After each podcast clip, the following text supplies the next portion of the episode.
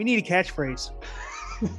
You did that breath again that you do when you're like, I don't know what it was, but I was editing today and I noticed that you go like like right at the beginning of every episode, and sometimes I edit it out and sometimes I don't. So if anyone's listening and you heard this like gigantic wheeze, that was Eric. No, there's two things I always do at the beginning of like the first. I always go, and then also if at the beginning at one point randomly, I'm just gonna take out a soda can and just open it right next to the mic. Yeah, I hate that so much. What are you doing? Why did you just do that on purpose? I think you answered your own question, Keegan. Okay. Well, I have a catchphrase for you. Okay. It's we don't know what we're doing and we're doing it poorly. I don't know if we need to say that because we're already named Dumb Comic Creators. I don't know if I agree with that. Well, I mean, it just drives home the point, doesn't it?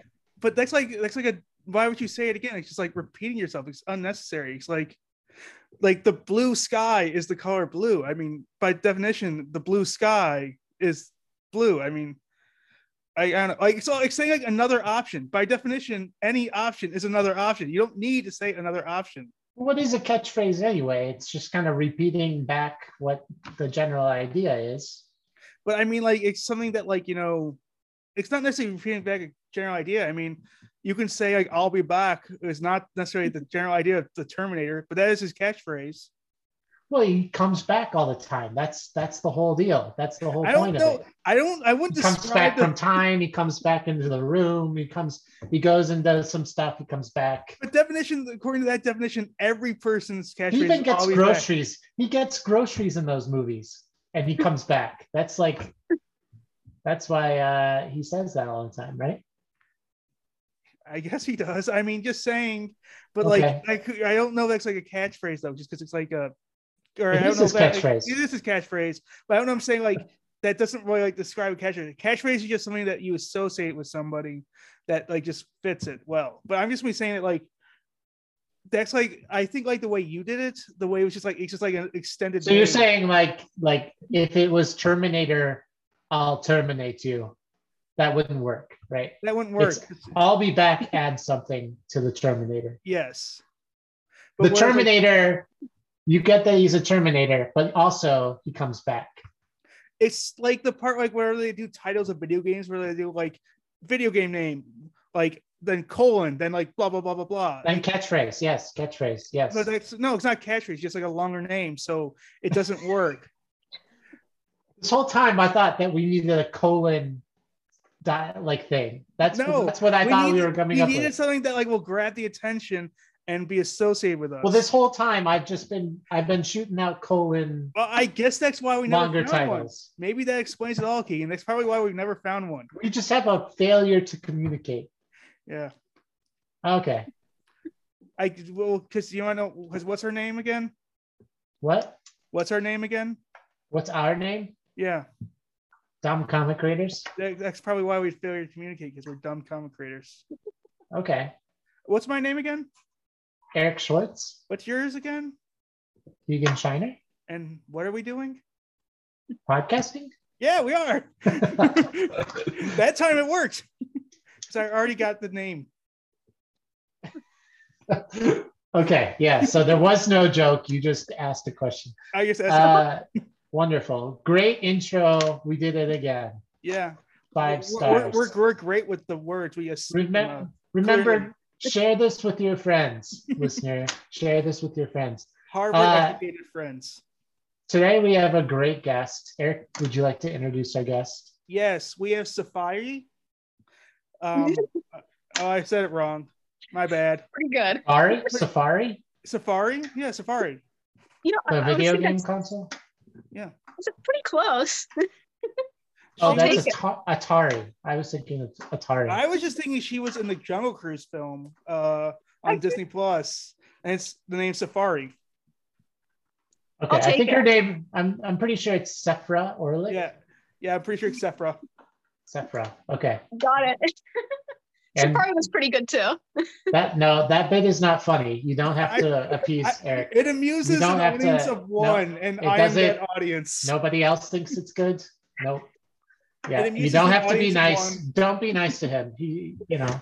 A long time ago, someone they in like elementary school, they used to call me like Safari. For some, there was in a video game there was something called the Safari Zone. They called me, so people were calling me Safari Zone. You mean in elementary school? So, yeah, from Pokemon. So I'll take it. Yeah, I've been called it before. Well, there you go. Now you have an artist name. That's cool. So thanks for coming on our show. Thanks for having me.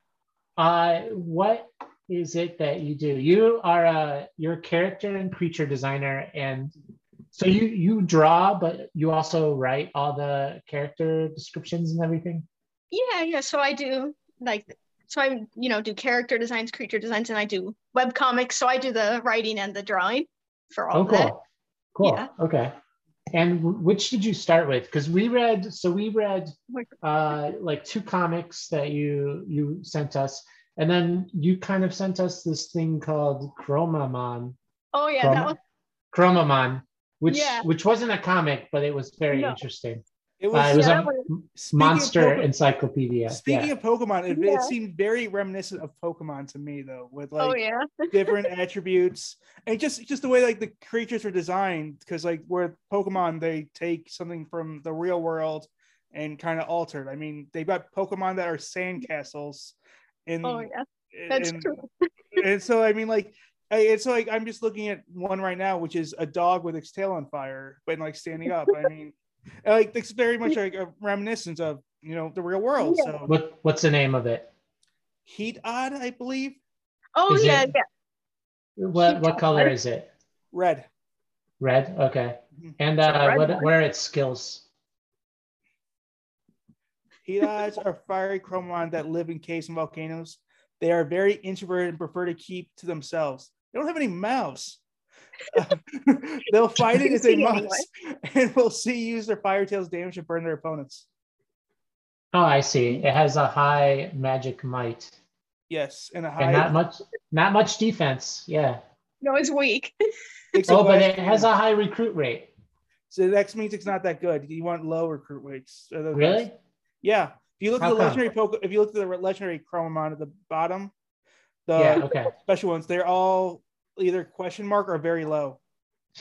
I like Sheepow, which is just a sheep with a giant fist. Yeah, he punches. Funny. Yeah. Does it go ba ba ba as it punches?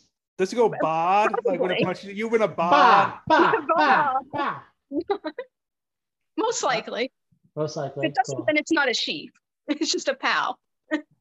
Okay, so the original question was, which came first, webcomics or sort of like the character design?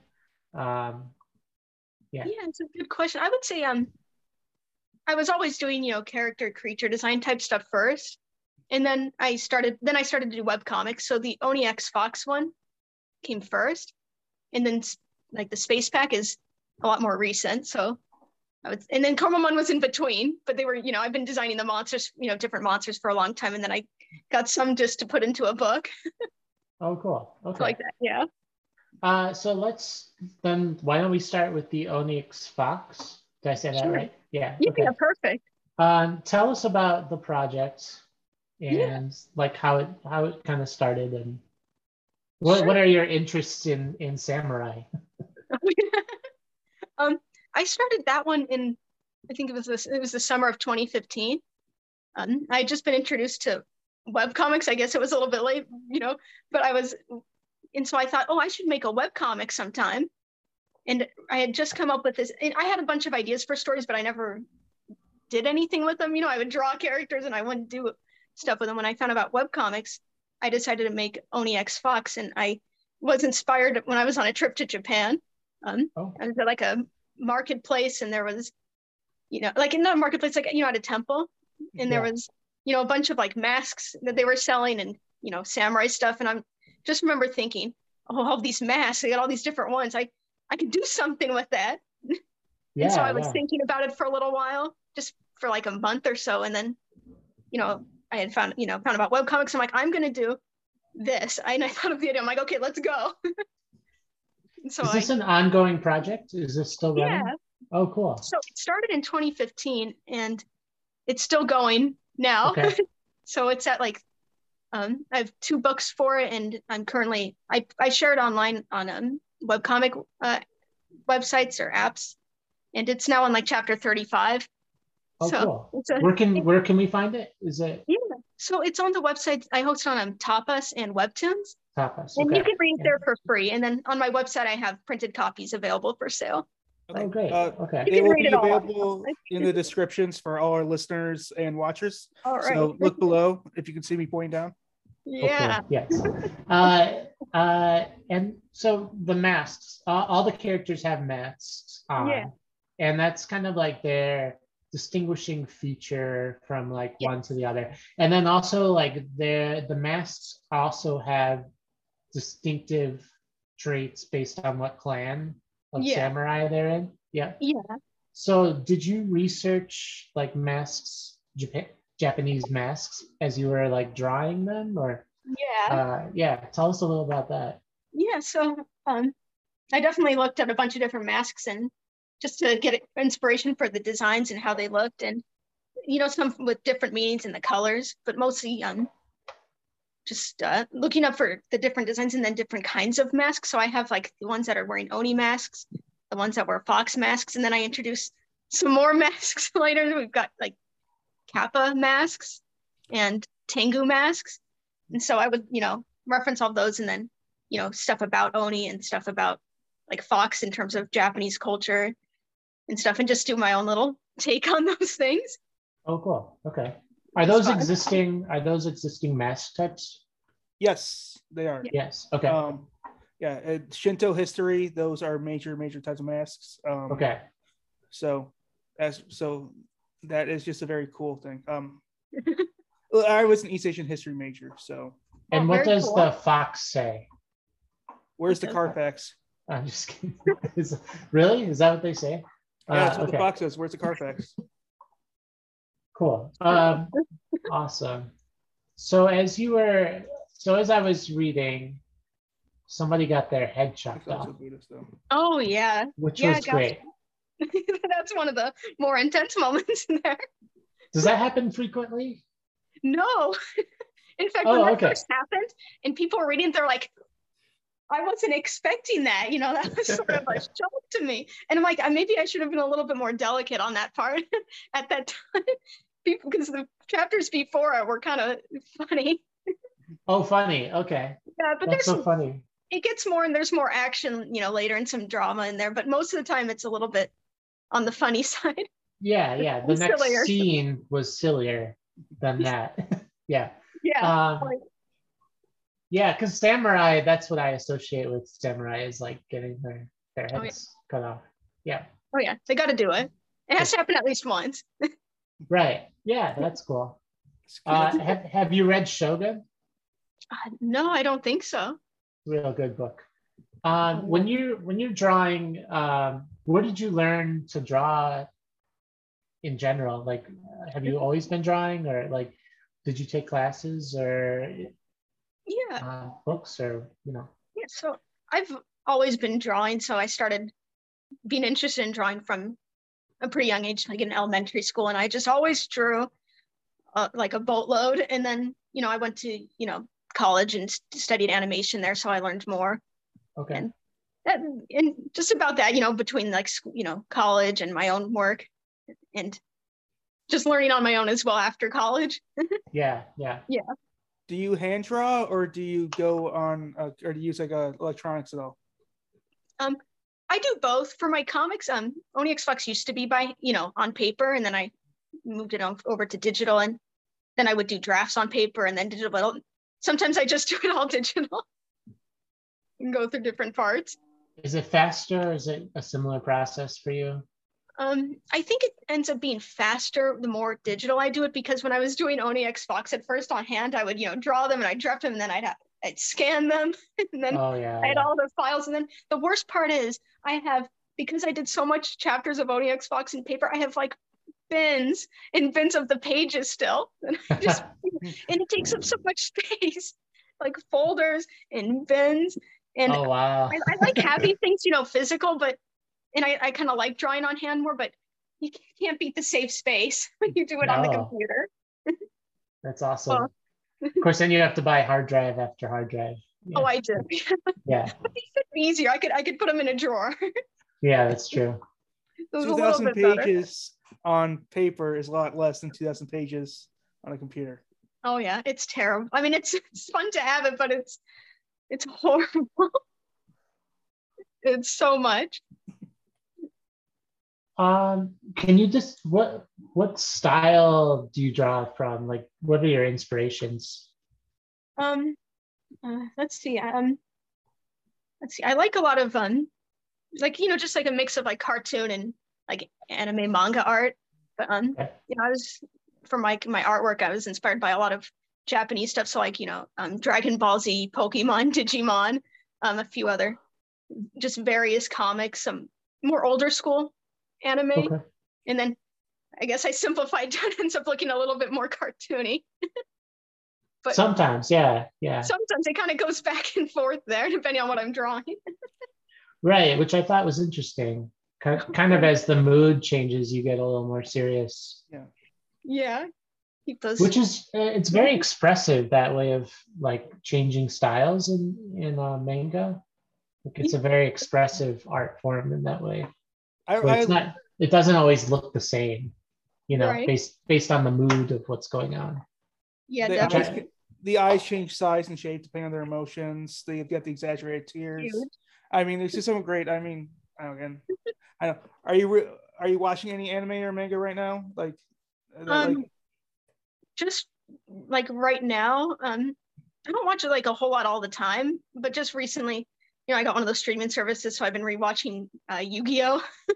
That one's fun. Are you doing the motorcycle one? That makes no sense to me whatsoever. None of them make sense when I really get into it. I mean, the motorcycle one's really crazy. I'm watching the original one again, so okay. Like the one I know the most. But that one's still just nuts. It's fun. I mean, you get to scream whenever you play a game, a card game with somebody. You scream, "I believe in the heart of the cards," and then you lose anyways. Always. I tried it. It doesn't work. It doesn't work. I've screamed it wrong. I guess I just don't believe in I have the heart of the cards, and I also lack the crazy hairdos too. But that's a personal problem.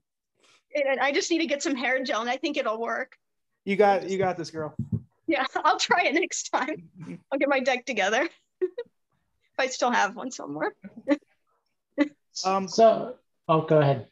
I was going to ask a general question. Like, what would you recommend to new comic book creators? Because we're dumb comic creators. So what would you recommend to new comic creators?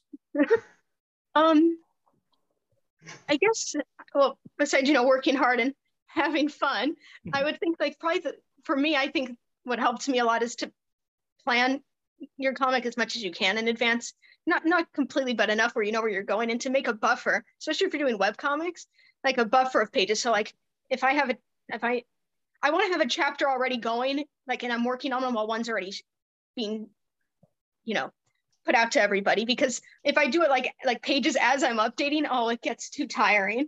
It's worth like taking your time before, you know, you're so excited you want to just release the pages you have. It's worth holding on to it until you have more, so you don't get too burnt out. Is that help with retention of audience too, or is that? Yeah. I mean, I think so. But for me, at least when I read webcomics, it's like, it's nice when people always have the pages going, and you know that they're going to have the next chapter ready, probably, or at least I know I'll get to this chapter. So I'm always waiting in the middle of a chapter, and I don't know. I feel like it's better. And if you have a set like release date schedule, so like I always like, so if someone says I upload on Mondays and Fridays, you know when to expect it. Yeah. Which is always good, because sometimes I follow some and I don't know when they're updating. It's like, okay, come on, anytime. Yeah, this podcast is guilty of that right now. We just uploaded 3 episodes today, so. Just one episode today. But like between my new, like the baby in the house, and like just in general, I got sick one week, and then we had a guest cancel, and like, you know, it's just like weird, but we skip a week here and there. But like, things happen. I know, but it's not like the way that we expect media to come out now. is like consistent. But right. but what I've been thinking about, and like especially now that I'm part of this problem, is that like the indie creator has less of the bandwidth to produce right. like that, right? It's like right. so much harder. And like we've had guests on before who talk about burnout, and yeah. like one of our good friends is like currently on a month-long break, and it's just like very upfront about it. Like, hey, I've been doing this three times a week for the last 3 or 4 months, and now I need a month-long break. It's like, yeah. But like I get that, but like we're sort of like trained by the way that media comes at us to like expect media that fast. Yeah. Oh yeah, it's true. I went on a break for Onyx Fox for like the first time last year. It's like I went on like a year-long break to finish Space Pack. I couldn't do them at the same time anymore. Right. I felt so bad. Yeah, but sometimes you just have to. But I couldn't do them both together. It was taking away from both of them by working on them at the same time. Right, so, right, yeah. yeah. You're just doing the things. Definitely yeah. burnout. That would have definitely been burnout. So now I finished all of Space Pack, so now I'm just sharing it as I go. I mean, okay. So I'm online. I'm not finished with it, but I'm sharing the pages that I already done. And now I'm finally back on Onyx Fox, but no, I can't do them together. Right? Yeah, it's too much. Yeah, it's too much. Yeah, it's gonna be too much. Yeah. No. So why don't we talk about Chromamon real fast in between?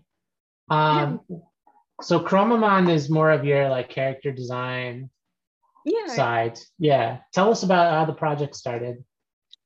Yeah, so that was just ever since I was little, I always liked the monster type things, like any kind of monster show or monster video game. Pokemon, Digimon, Dragon Quest, anything with monsters. I really liked it. So I've just always drawn monsters since I was little, and I kept, I'd always do different designs over and over, and so it's just something I always did in the background. And then, in my back of my mind, in the previous years before I released the book, I was just making monsters that looked like they were going to go together for something. And I'd already done my Onyx Fox book, so I'm like, maybe I can do like a monster book. Yeah, I'll put some together, and I'll come up with I kind of had the concept already, but I'll make more of a concept and make it like a monster book as though it were a video game. Yeah. Because it's like I was like playing those, so I'm like, I'll go for it. That was my question. Was is that like where you plan? Like, do you want to turn this to a video game or even a card game or? I would definitely. Oh, sorry. Yeah. I definitely would like to if maybe sometime to do just anything else with it. I'm happy I made a book, but it would be really cool to see if I could get that into any kind of game. Get those monsters. Yeah. When you were creating the characters, were you like thinking about power levels and rankings? And I'm sure my balancing is probably a little bit off, but I was thinking that I have to have some of the weak ones and some of the stronger ones. And I want if these are the different types, and some of these have to have the the ones that are big and then the small ones to even it out between each type. I was thinking about it, but kind of just for fun. Which one is your favorite? Oh, that's the hard question. That could be a hard question. That's like I'm just wondering. That's a big hard question. I'm thinking of a bunch of different ones. I like a lot of them where it's hard for me to pick a favorite. Okay. Name a few if you can. I like the big bat one with the crazy wings. It's like bizarre one. I like him. Okay.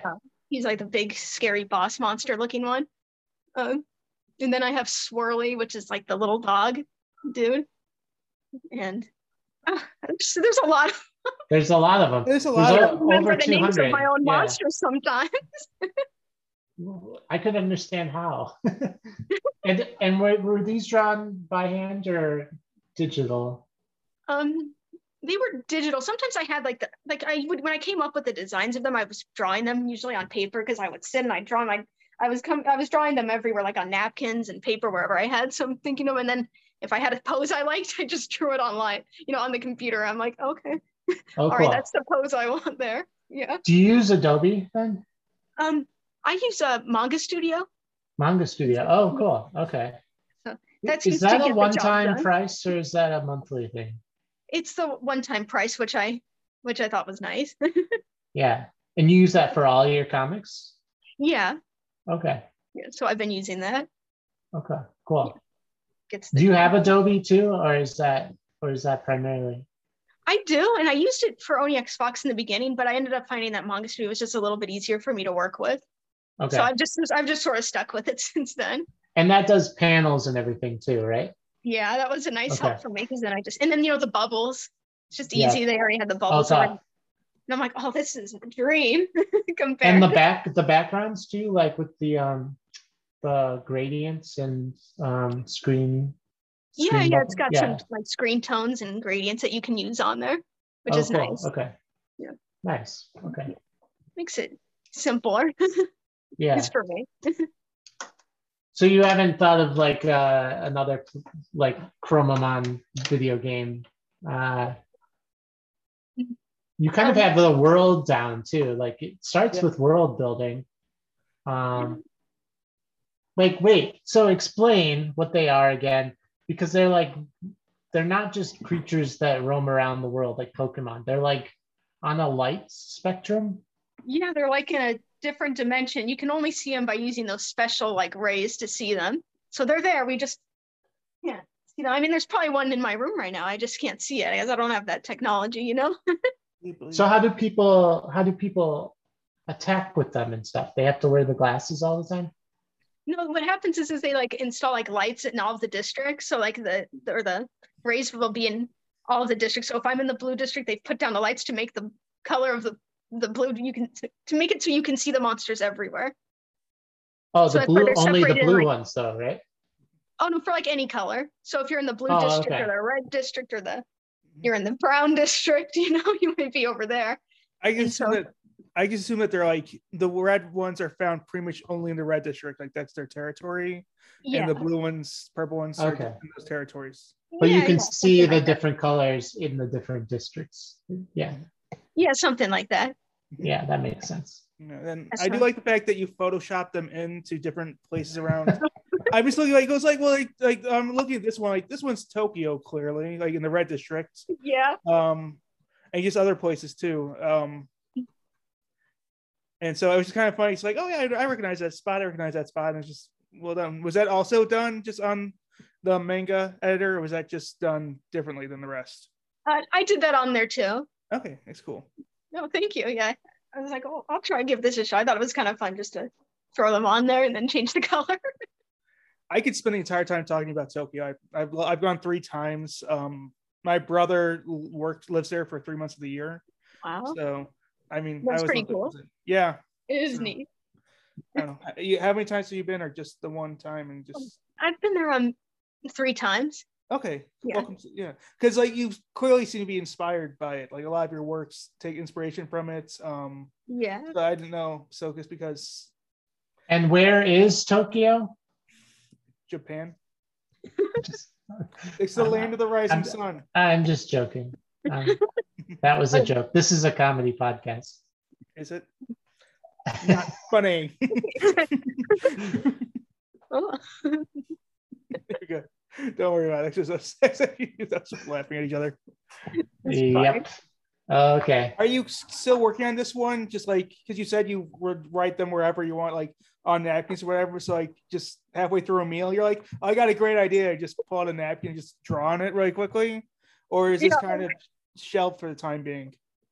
It's one of those things where it's like I haven't done like I don't have like a second thing like right now in the works like like any kind of like in depth or anything development. But I do still draw monsters when it hits me or when I'm just doodling just for fun. I'll all of a sudden make a design and I'm like, oh, I could maybe use that later for a Chromamon.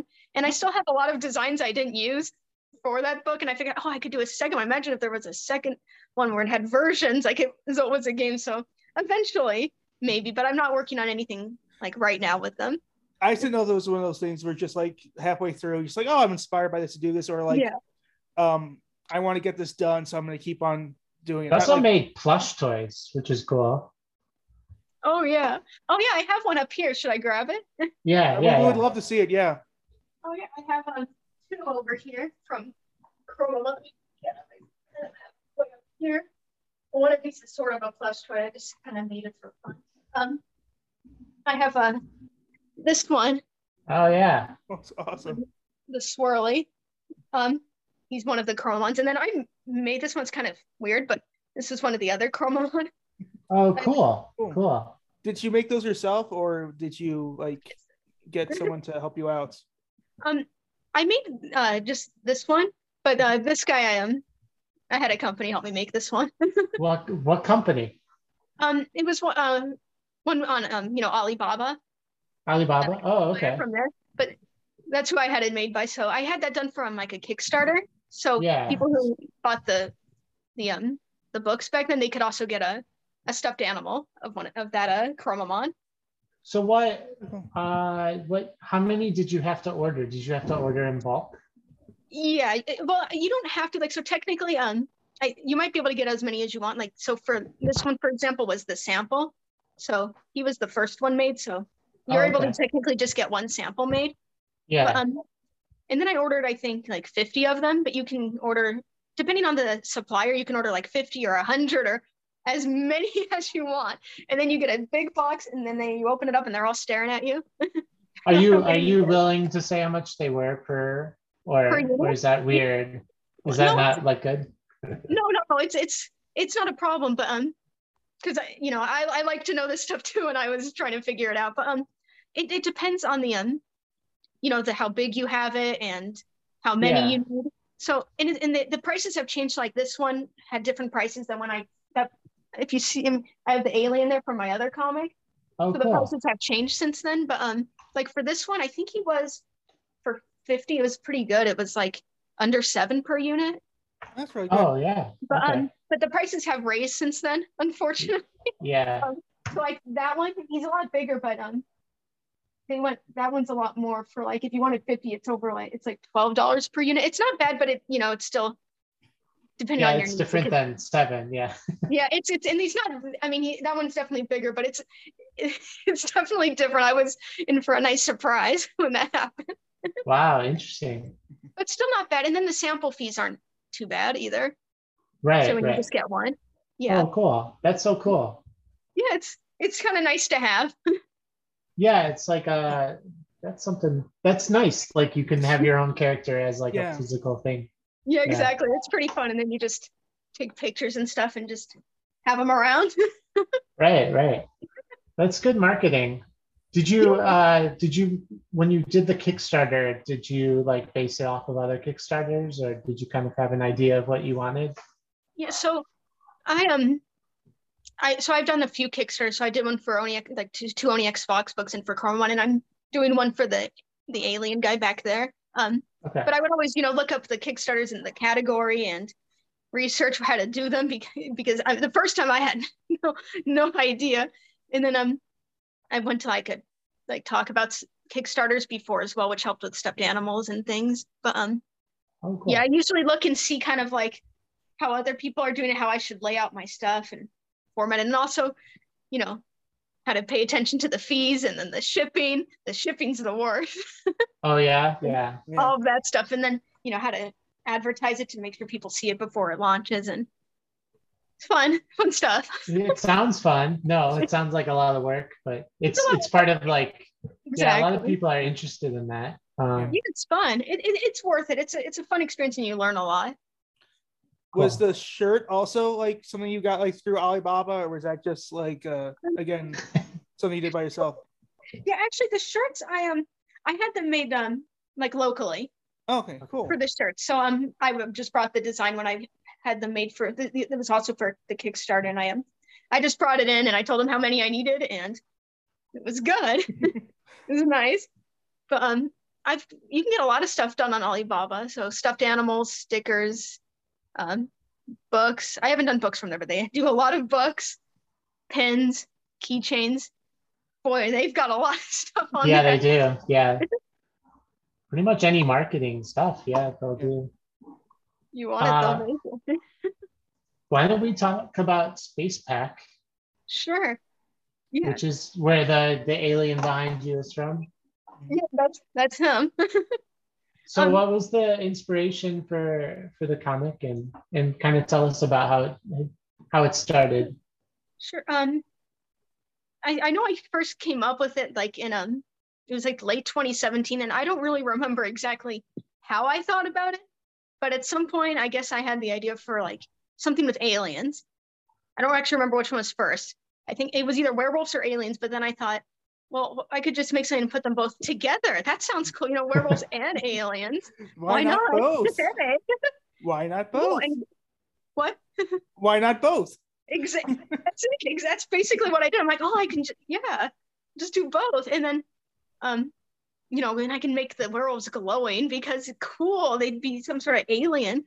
And so it took me some time. I was just developing the idea. I would just draw a lot for it and think about it. It took like from 2017 until like, I think only in 2019, I finally started writing and then drawing the thumbnails for it. But when I had that idea, I just kind of went with it, and I thought about, I must have gone through a bazillion different plots until I figured out, how do I justify this? And how is it going to make sense? And how am I going to write this thing? But eventually I got it. I spent about a year from having done like the writing, and then I did the thumbnails, and then I did all of the stuff until I just started releasing the first chapter in February 2021. So it took some time before I got it out to people. It's very recent. Is the based on your high school? Because Bailey looks like you. I'm just looking at it right now, so I assume that's you. But I don't want to.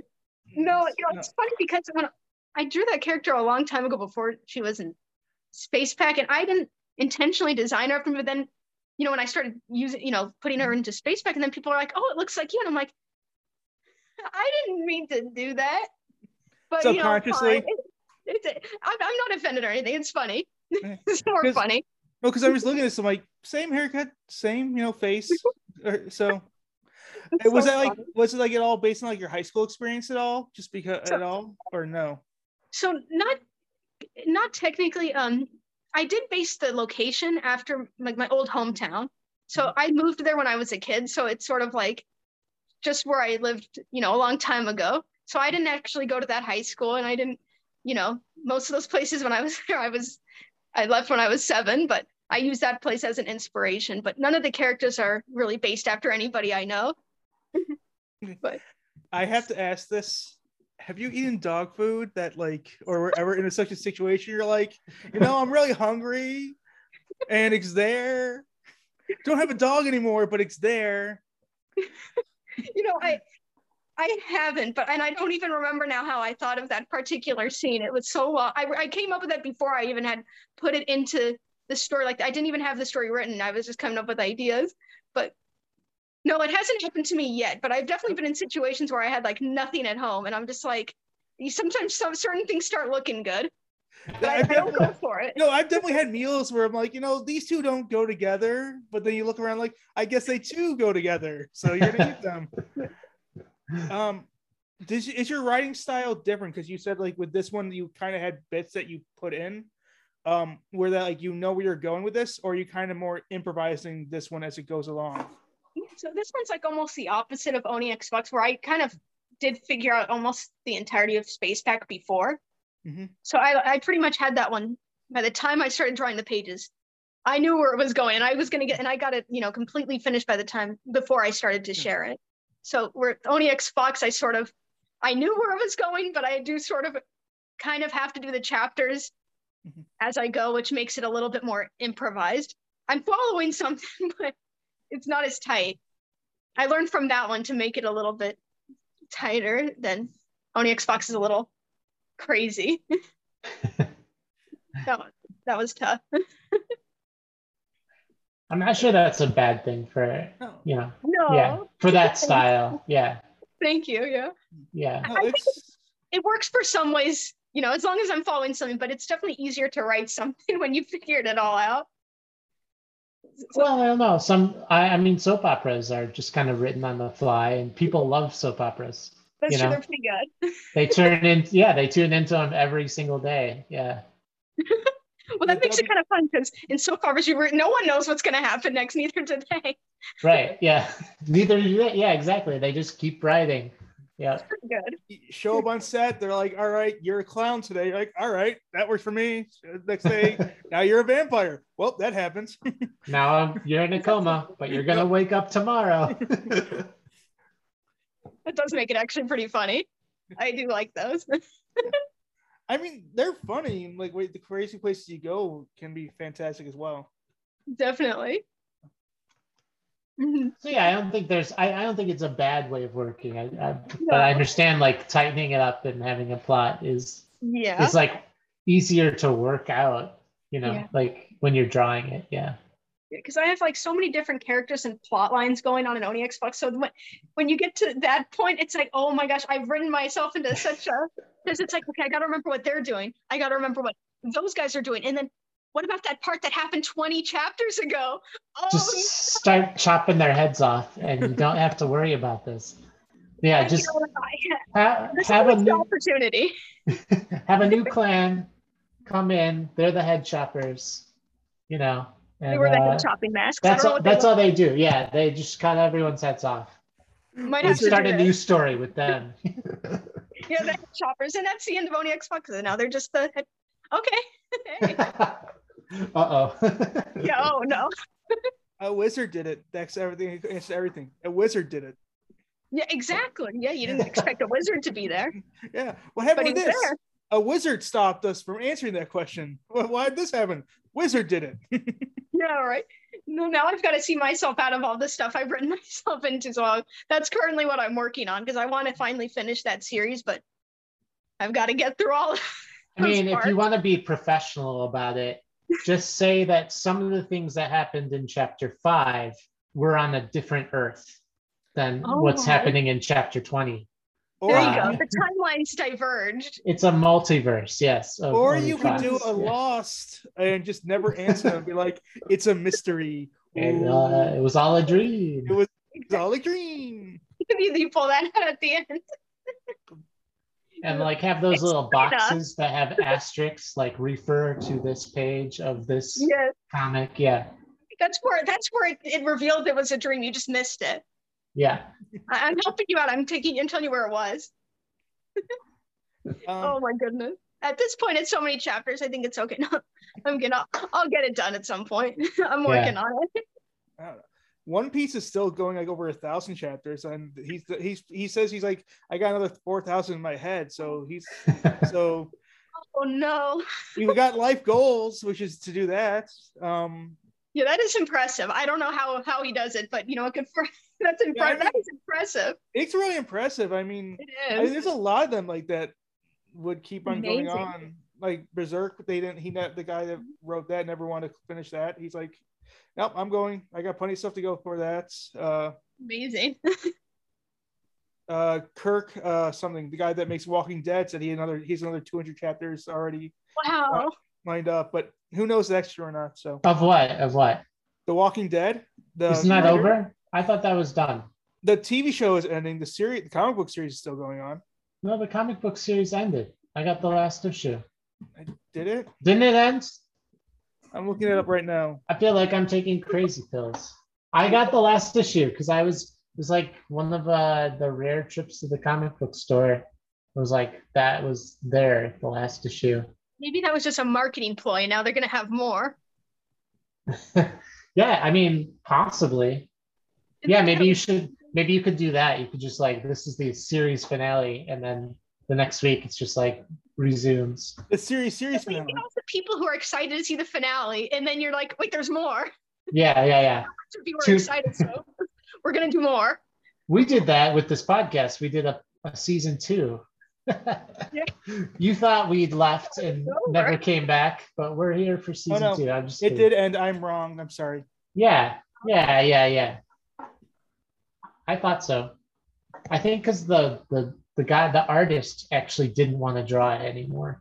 He had multiple artists, because like his original 6 issues had a different Tony Moore, and then Charlie, and then he switched to Charlie Adler afterwards. So right. But I think Charlie Adler was done with it. Okay, that could be it. Yeah, he had different artists for the covers, but I think Charlie Adler did the inside for the rest of the series. Charlie, yeah. So the original run he got was he got it because he promised to not just make a zombie comic book, but an alien zombie comic book. Oh, so you got to put aliens in this. He in one of the I think in the one of the issues, like a special, he does an alternate ending where aliens do show up, and they're like, "We've been here the entire time," just in the background. I like it. And so he and Tony Moore did it, and then he didn't know who he's going to get greenlit to do more. And by the time he got greenlit to do more, Tony Moore was busy, so he had to switch to Charlie. That makes sense. To Charlie Adler, and Charlie Adler stuck with it the entire time, which worked out well for him. Yeah, it did. I think, from what I read, he didn't. He liked Charlie Adler better anyway. It just took too long with Tony Moore to draw it was a different draw style. It was like a completely different style. Yeah. Right. Speaking of different styles, Space and Onyx Fox have different styles of drawing. Is there like one that you prefer, or do you like both because they're just different? Yeah, I guess I like both. For something that has a little bit more action and maybe sometimes more drama, I like something a little bit more detailed for Onyx Fox, especially when I'm going for those samurai designs. And sometimes some of the designs are a little bit, more, detailed, more scary. And then Space Pack's just kind of silly, so it's a little bit just on the more simple, funny side. Sometimes they sort of blend together and they're both silly, but I like them both. It just depends on maybe the context of what I'm writing. Oh, I also need to correct myself. A lot of the stuff you have is also Buddhist-based. I said Shinto, and I was feeling guilty the entire time because I'm like, I'm wrong, but how do I correct myself? So I'm just going to correct myself now. You have both. There's inspirations from both. So yeah, it's pretty loose. Yeah. No one's showing up as a gatekeeper. I'm like, I'm sorry, we can't take this anymore because you're not 100% correct. Yeah, can you imagine? Oh, that's not quite right. Not quite right. Can't do it anymore. Yeah, shoot. No, it's pretty loose with that stuff. Oh, sorry. What are your current projects? What are you working on next? Gosh, what am I working on next? I'm kind of in that spot where I'm still, sharing Space Pack. I'm always, working on Onyx Fox until it gets done. I'm kind of thinking of what my next comic is going to be. I have a lot of ideas like sitting there, and I'm like, okay, which one am I going to pick next? So I'm just sort of in that point where it's like, I'm just seeing which one I end up settling on. But in the meantime, I'll just still be finishing Onyx Fox chapters. So We'll see which comes next. Yeah. Something's coming. And you said you had a Kickstarter coming up? Yeah, it's actually, it's almost over it, and we're almost in the last 2 days of it.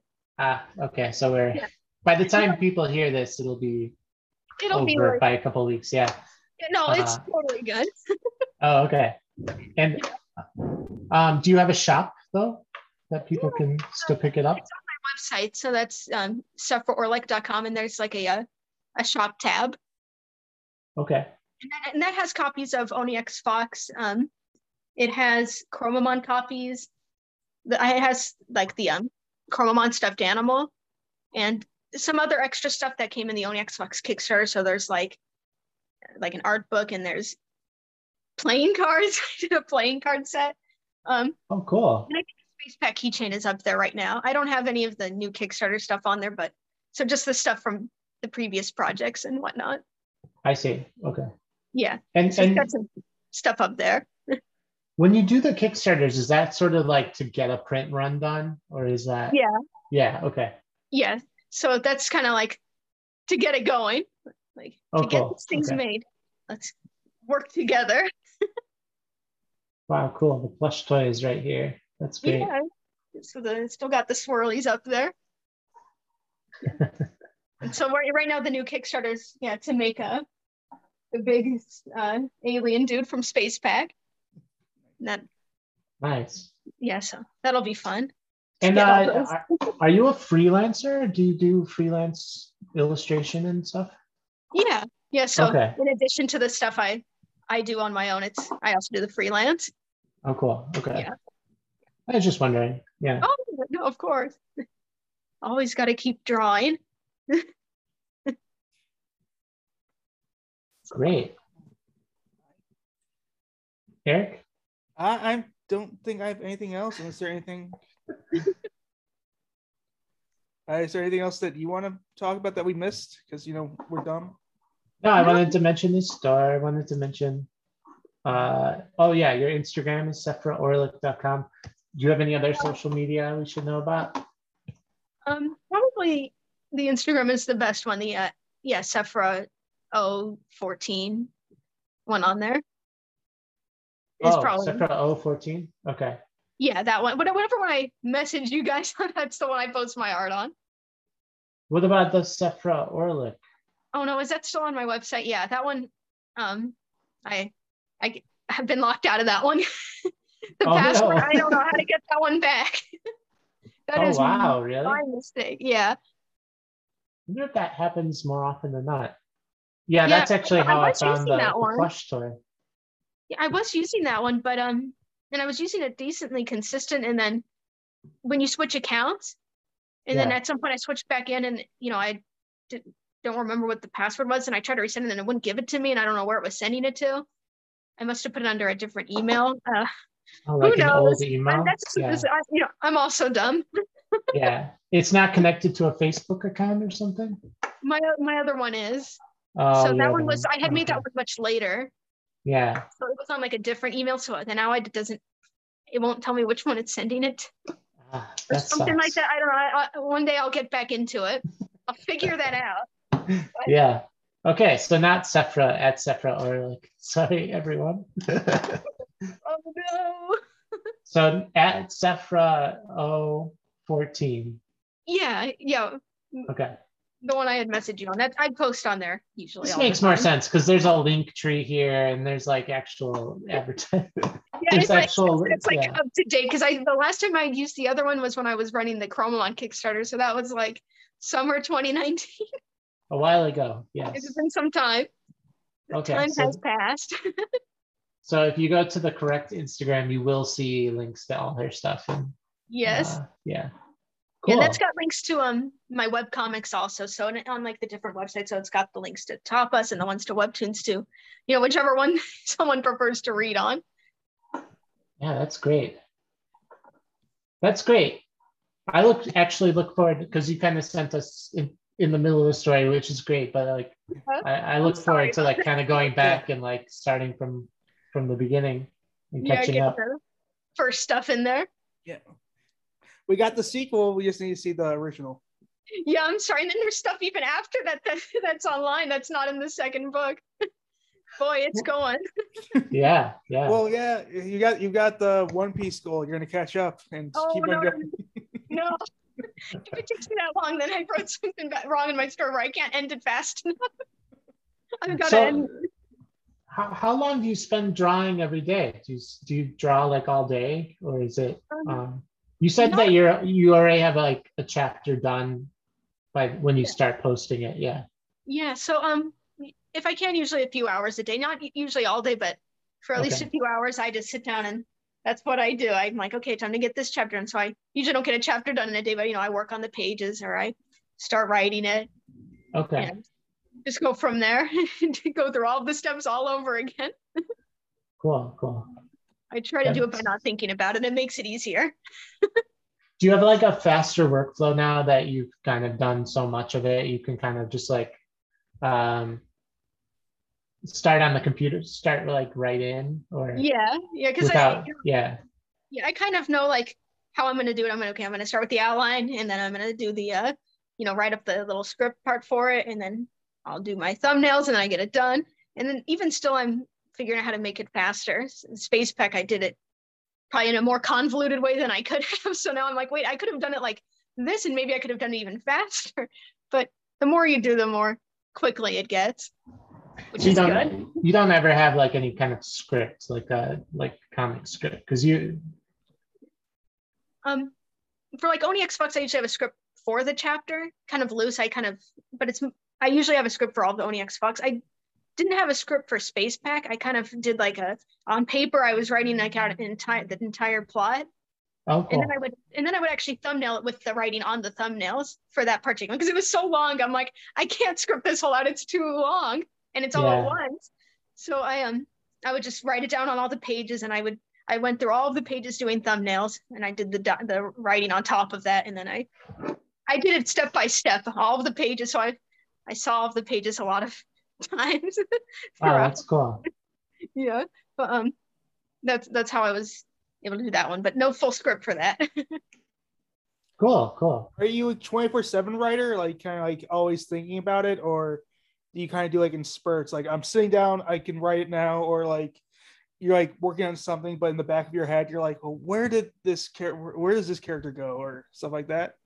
A lot of times it's not all the time, but it's just, there's something it's going on in the background. So especially with like when I was doing Space Pack and I had it more like uniform, like I knew what was going to happen, but I was maybe writing something. If I was doing something else, all of a sudden I'd be like, wait, I could change this part and add this in. And then when I had the time, I'd run back and fix it. So it would be there somewhere, and then I would go and keep fixing it. And it's kind of the same for Onyx Fox, but if I'm just happen to be walking somewhere, I'll be thinking about it. In my idle time, I spend a lot of time thinking about that stuff. And then I'll just, if I say I'm going to work on Onyx, then I'll sit down and do it.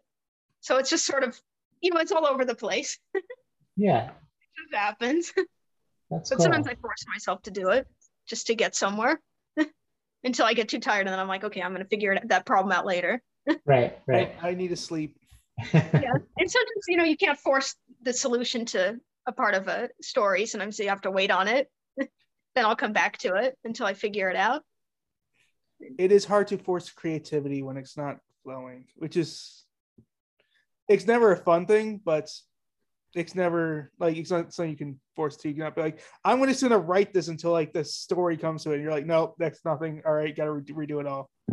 It doesn't. Yeah. Sometimes it works, but sometimes no. It's like, I'll sit there. And I'm like, oh, it's just not happening. It's not going to happen today.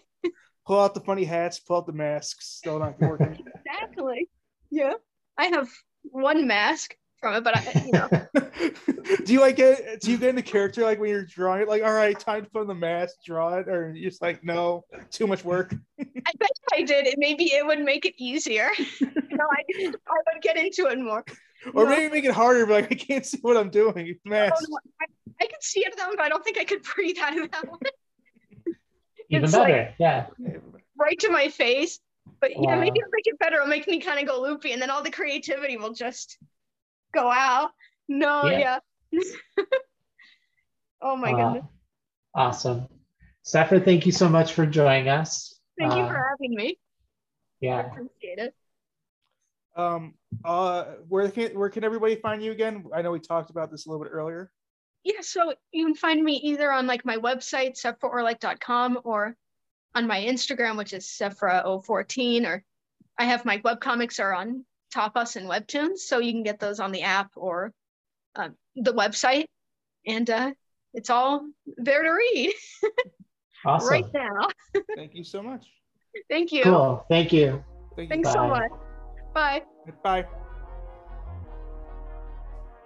Thank you to Sephra. It was very kind of you to share your comics and share your experiences with us.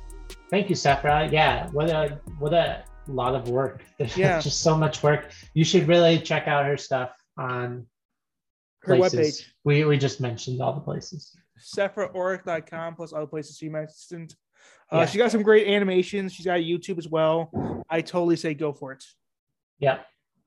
So, Eric, have you read any comics lately? I have. I read this comic called Many Muggles. Many Muggles. That sounds familiar. It does. Hey, why does it sound familiar, Keegan? I don't know. I'm reading from this old script and the page is cut off. Oh, maybe, just maybe, it's because that is somebody who we interviewed was a writer of Many Muggles. Oh, I see that your script is fully intact and you were able to finish what we were going to say. Yeah. Chris, the creator, Chris and Color. Yeah, last week's guest. Cool. So, yeah, I do remember this. Yeah. Very cool. he had some great work, as some great homages, and it's a really good or fun thing to read. Yeah, so Many Muggles, and it's on Instagram, the whole comic. But he had this like website where you could like make your own character, make your own muggle. He calls them muggles. linktr.ee/many muggles. You can create your own mug that has many muggles. It's also just manymuggles.com. That works too. So what about the comic? What's the plot? So the plot is about the Mandel brothers who are opening a coffee shop. And so the main character is actually not named, and he's got a brother who's kind of like a slacker who works and helps him out. And he just kind of like follows him for like a day almost. So it's kind of like just a introduction to this great character and kind of getting to know them well. Okay. For example, like his first customer comes in. It's this old man who blows up the toilet and doesn't buy any coffee, but then the love interest comes later, so it's all great. Maple syrup, that's her name. That's her name. Yeah, the only named character. Right, mm-hmm. And the coffee, the coffee itself was a reference to the Mandelbrot, like the coffee in the background, right? Was a mathematical reference to something. I forget what it was though. Infinite, that infinite loop. Yeah, fractal. The infinite fractal. Yeah. I forgot what it's called too. Yeah, I don't know. I forget what it was. A Mandelbrot, right? Mandelbrot. Isn't that what it was? A Mandelbrot set is what he said, which I've not really heard of before. I maybe in science class one time. Maybe. But that's the shape of the brew, mm-hmm. Which is interesting. And then you started like mentioning that some of these took place in an alternate reality, and the brother character acted differently towards him than in other ones.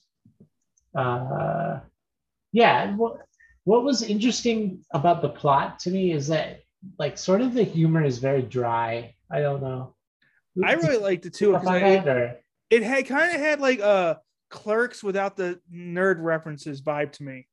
Yeah. Okay. And then he like wakes up in the forest too, right? Like, yeah, that is actually a reference to the Blair Witch Project, and to he's a big fan it's also a reference to another comic book artist that he's a big fan of. Let me see if I can find it really quickly. Yeah, I don't remember it either. Wizard of Barge was the person's name. It's a comic. Oh, okay.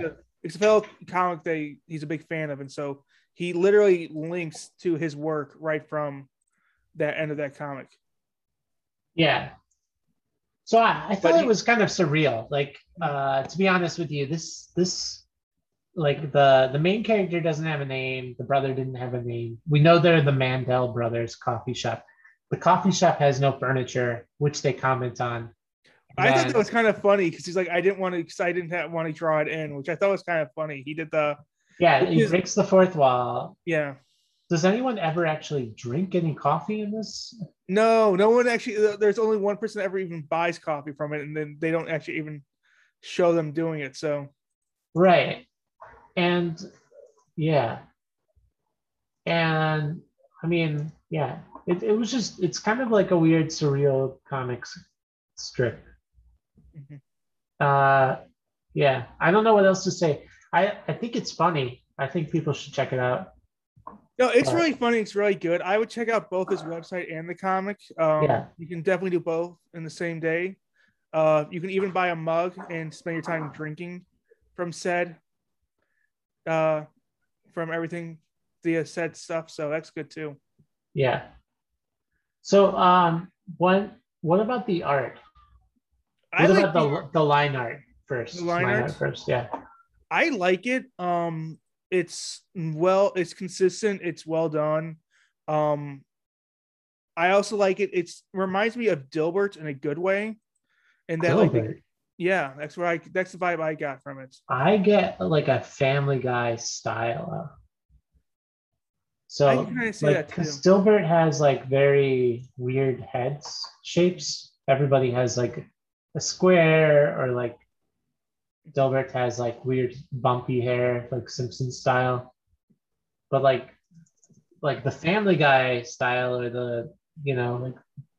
Well, I was like not the main character Dilbert, but a lot of the other characters in Dilbert kind of like have this weird, kind of like have this like just consistent, simple, like, or not simple, but consistent, like, this is a character that you could see like almost like in real life you could transform them into.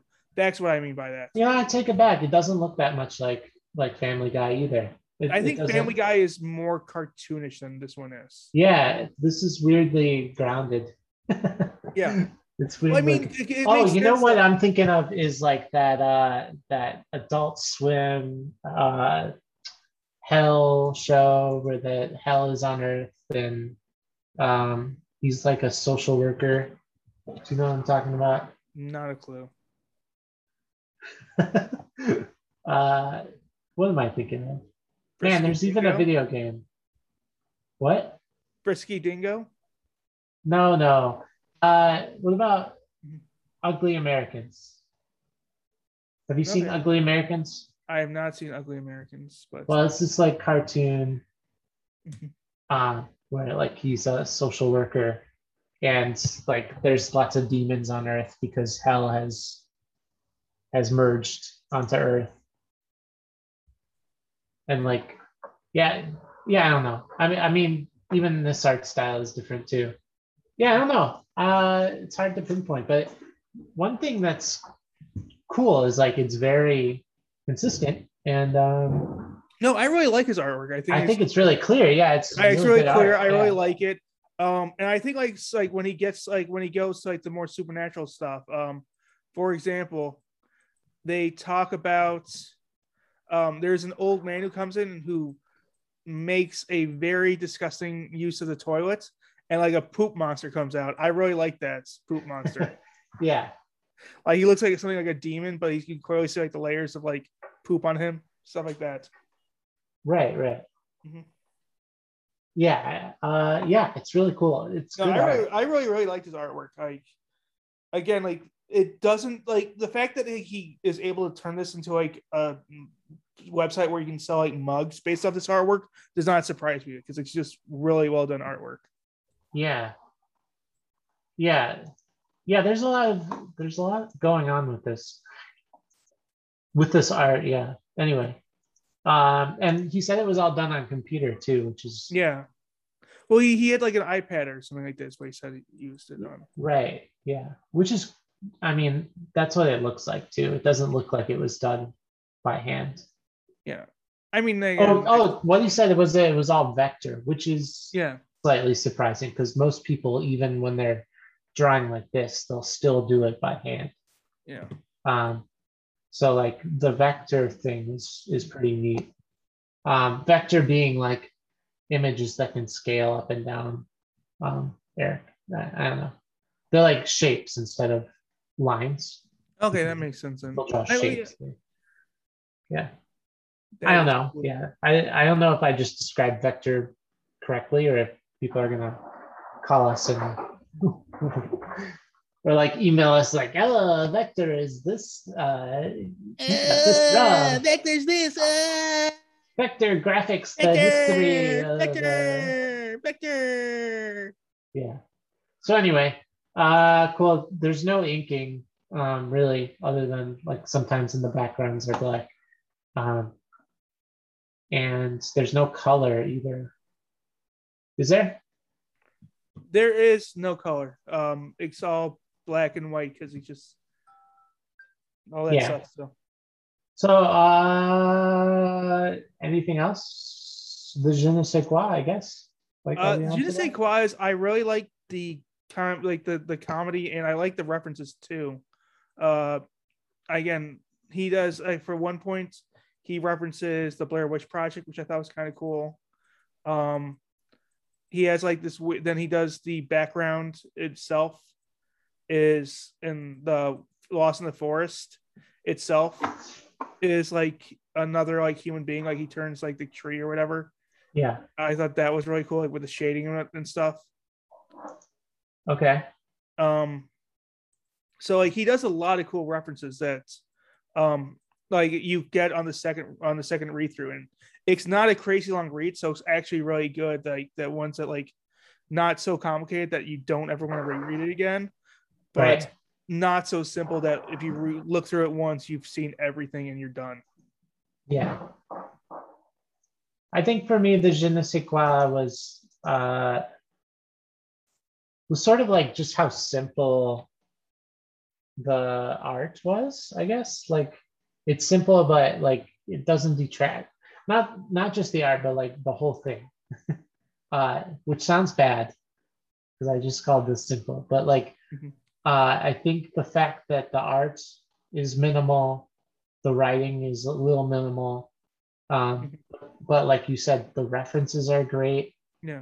and the dialogue is really tight, and sort of like the progression of the characters is really tight too, even for such a short comic. That's what I really like about it. Like that's what compelled me to keep reading. And yeah, especially when you mentioned that there could be a multiverse and it could be connected in some like cool ways. And especially when you described how the Mandelbrot 1000 is a Mandelbot set of like an infinite fractal. Sort of relating to that idea of this character being. It's a really cool thing. Like, it was something I would never would have realized until he pointed out. It's like one of those things. Like, oh, I'm really glad he pointed it out because I would not have realized that. Like now, there's more depth to this. So yeah, so that's definitely what I like. Is like something so simple could be so complex, which is cool. Cool. So rating. Okay, so do you want to start? Or should I? Why don't you start? Yeah. Okay. On a scale of super liquid poop to the perfect mug of coffee, like the one that's it's just warm, not too hot, has just enough like sugar and cream, so it's not bitter and it's just steamed correctly, and you know. Afterwards, like even like because you know like how like, coffee makes you poop a lot, but it gives you a solid poop, like a great poop, like just like a quick like that felt good afterwards, kind of like a euphoria poop, and maybe even smells like coffee. You don't know. So liquid poop is what you're saying. Like no, I'm saying a painful. So on a scale that is actually just a circle. Just a circle. It's a circle. It goes back to itself. But the second, okay, so the first poop was just horrible poop, like a monster. Stop talking about this. Just stop. Stop. You're done.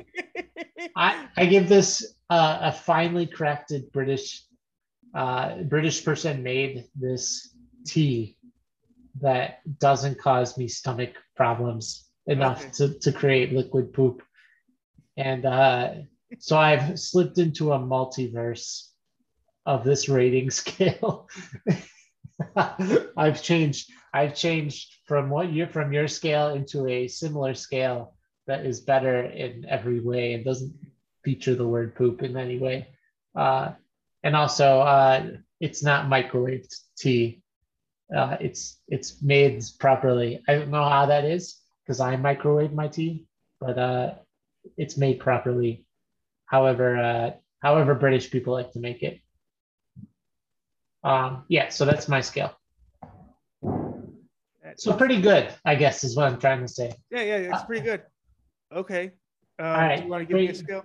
Yeah. Your scale is like on a scale between sending, like literally pouring your heart out on a dating app to a stranger that you are sure is like 100% your soulmate, and like getting that ... but it never goes away. Oh, is this something that you've experienced, Keegan? No. Okay, this, I was curious. I'm trying to describe what I think your dating life is. That was harsh. No, because the dating app thing is in the comic. That's why I was. Oh, that's why. Okay. Come on, Eric. To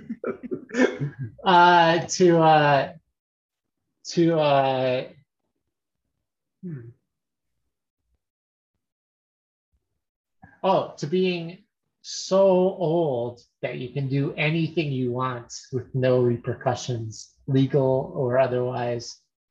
Just because you're so old, people give you a free pass at pretty much everything. I mean, like, not like major crime, but like, you know what I mean? Yeah, like yeah. Just. He's set in his ways. Socially immune. Immune to social convention.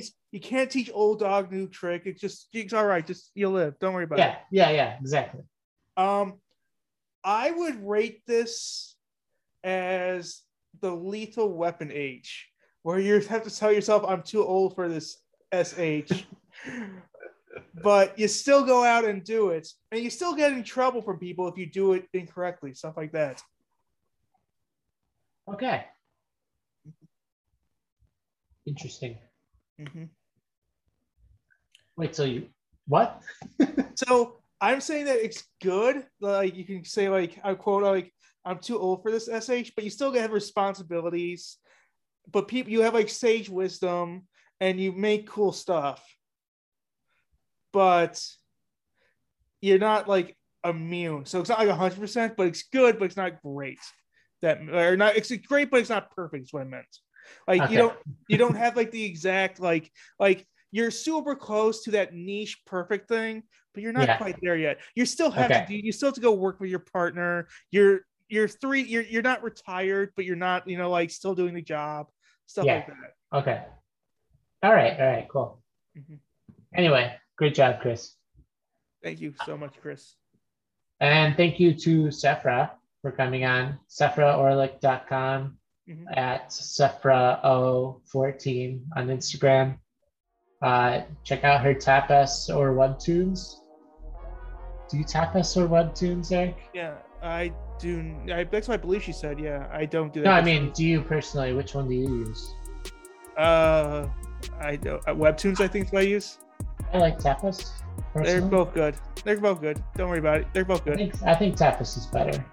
Okay. Again, more power. I'm throwing the gauntlet out there. I'm not gonna fight you on this one because honestly, just you win. I don't care enough. Okay, fair enough. All right. Well, this has been another episode. Hey, Keegan, but before you go, where can everybody find us? You gotta ask me. Fine. Do you want me to ask myself? Hey, Eric, where can everybody find us? You just have such a good, spiel. Hey, Eric, where can people find us? Well, you can find us on YouTube, Instagram, Twitter, our website, dumbcomiccreators.com, Patreon, dumbcomic.com/dumbcomiccreators. Anywhere you can find any podcast whatsoever. If you're in Chicago, if you do smoke signals, we may see it. But other than that, that's pretty much it. That's where you can find us. Or the greater Chicago suburbs. Wait, we're not on Twitter. Like, if you go on Twitter, you're going to read my tweets about Survivor. I don't know. This month I had two jokes that were not related to anything. I don't even know why I posted them. I was just thinking of them one day. So. Well, they're there if you want. Yeah, great jokes. They're there. Yeah, I guess and it's not Dumb Comic Creators on Twitter either. It's Dumb Creators. Yeah. Wow. I know. I mean, it doesn't make any sense. But so we're not on Twitter. Instagram. Go on the Instagram. Best place, Instagram or email, dumbcomiccreators@gmail.com. Yeah, okay. You can reach us that way, but you can't really find it. We're not going to really message you from that. That's where you can reach us. Yeah, you reach us. We won't message you back. We're not going to message you. We'll message you back to confirm times or if you have questions that we can answer. But other than that, that's about it. I mean, this is the first time we've ever mentioned our email on the podcast. I don't know why you just did that. I was kind of just trying to remember everything. Sorry. If it's still in here, I'm not gonna edit it out too. Okay. I'm just, it's gonna be there, and like, be really awkward. I don't know. People don't use that. Use the other things. I don't know what he's doing. He's on there. He's back on his Excel worksheet for work or something. I'm not on that. Actually, I wish I was though. He's now burrowed into his sweatshirt like a turtle. If you could only see. If only this were not just a podcast. I know. If you're watching this on YouTube, you get to see Eric Schwartz looking really weird. Nobody could see this on YouTube. This part doesn't go on YouTube. This part doesn't go on YouTube? Yeah, that's the whole point. Yeah. Oh, just really? The interviews. Yeah. Oh, well then. Yeah, that's to keep people listening. Okay. Okay. Anyway, I'll talk to you later. He emerges. Bye. Bye.